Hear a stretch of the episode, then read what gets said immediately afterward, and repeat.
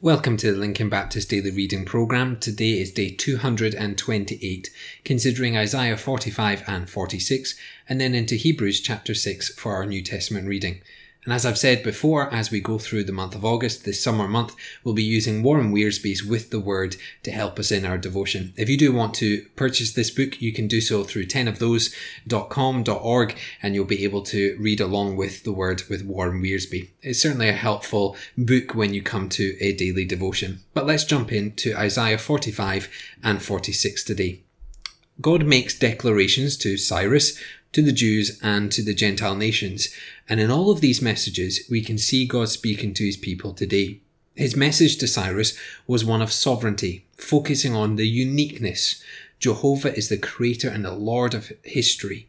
Cyrus did not even know the Lord, yet the Lord called him by name and used him to accomplish his purposes. When life seems to be tumbling in, remember that God is on the throne and he is sovereign.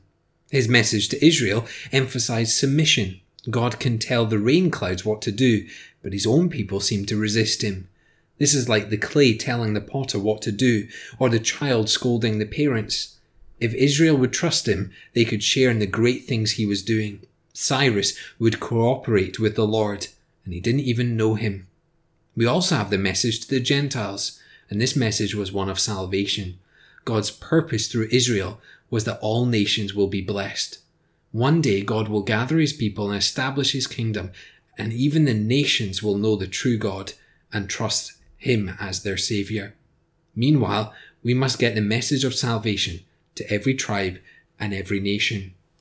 What we learn from this chapter, Isaiah 45, is that God speaks in all times to all people, and his message is one of truth. As we head into Isaiah 46, the prophet speaks to the Babylonians and warns them that judgment is coming because of their many sins. You see, that is the message of God. That is the message of the gospel, that there is good news of salvation in Jesus, but there's also a message of judgment for those who reject Christ.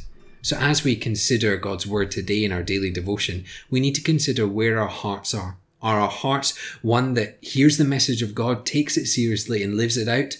Or is it one that rejects the message of God and therefore judgment will be upon us?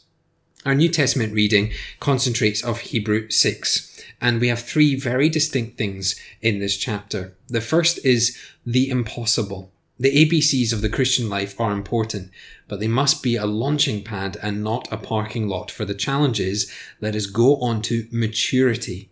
If we get sluggish and dull toward the word, we may fall by the wayside and stop being fruitful.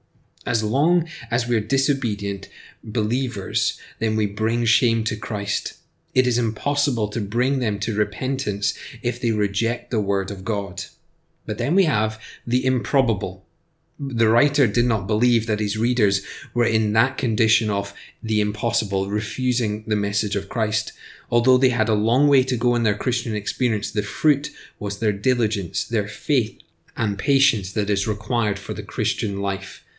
We must remember that maturity is not automatic, it needs to be sought after. And that's where we come to our third thing the immutable. This chapter ends with one of the greatest statements on security found anywhere in Scripture.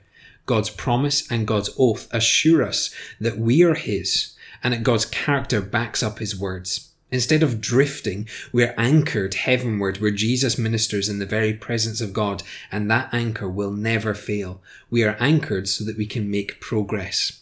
Really, the, these two passages, when you put them together, this Isaiah passage and Hebrews 6, tell us of one truth. That is that judgment is coming, but we can be safe and secure in our salvation in Jesus. But more than that, we are to mature in our faith. And as we mature, we begin to understand and grow in wisdom. And as we understand and grow in wisdom, we become more like Christ.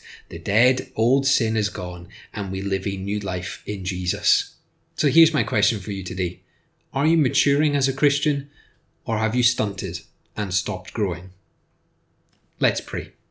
Father, we do indeed pray that we would grow as Christians, we would grow and develop our faith so we can understand you more, that we can be more mature and have wisdom, that leads us to the deeper faith and deeper knowledge of Jesus Christ. Father, we pray that you help us study your word, as Warren Wiersbe titles his book With the Word, that we would be with the word every day. And Father, we pray that as we seek to be like this, that you would gain great glory through our lives. We pray this in your name. Amen.